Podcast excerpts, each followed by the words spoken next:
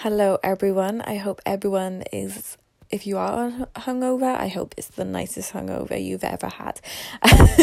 uh, thank you so much for the people who listened to the podcast yesterday, especially on your Christmas day. The fact that you even take a couple of minutes out your day to listen to my podcast is fucking mind blowing. I can't even say freaking because it's fucking at the moment. It is fucking mind So, uh, today, my Boxing Day is being a change of plans. I was meant to, you know, go out with my friend, we was going to a chill day, stuff like that.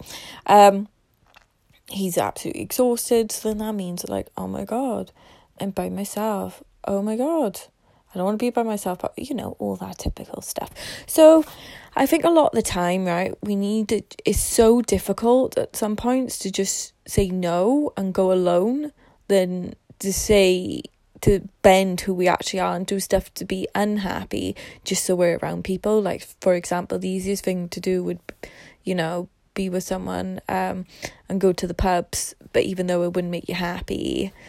Um, but it's just easier because that's what social media would want to see, right? You know, you in the pub, around people, stuff like that, especially over Christmas. Um, but you know, I'm just like, no, I'm gonna be strong.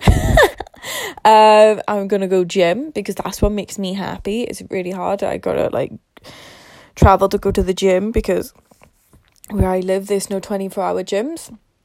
And then I'm gonna go hike up a mountain, and well, I'm gonna try and hike up the mountain, and then I'm just gonna go to the cinema and chill, and perhaps go watch Mary Poppins with my mum and dad, which would be amazing but that's what makes me happy and I don't want to drink and sometimes it's difficult and it can feel more lonely and isolating especially over the Christmas time. But honestly it's better to just be true to yourself. And like i said um i put out this post on facebook about like you know if people was really sad at christmas the next year you know today could be the day that you you know even if you cry a little because some people do get sad over christmas. Let's not pretend everyone's really happy everyone gets what they want. Uh, it's you know and i think it's really hard for the people that don't get that because the expectations of it but also that all depends on how grateful you are and how you view your life. So it's always be mindful that sometimes it's not your situation it's how you view your situation.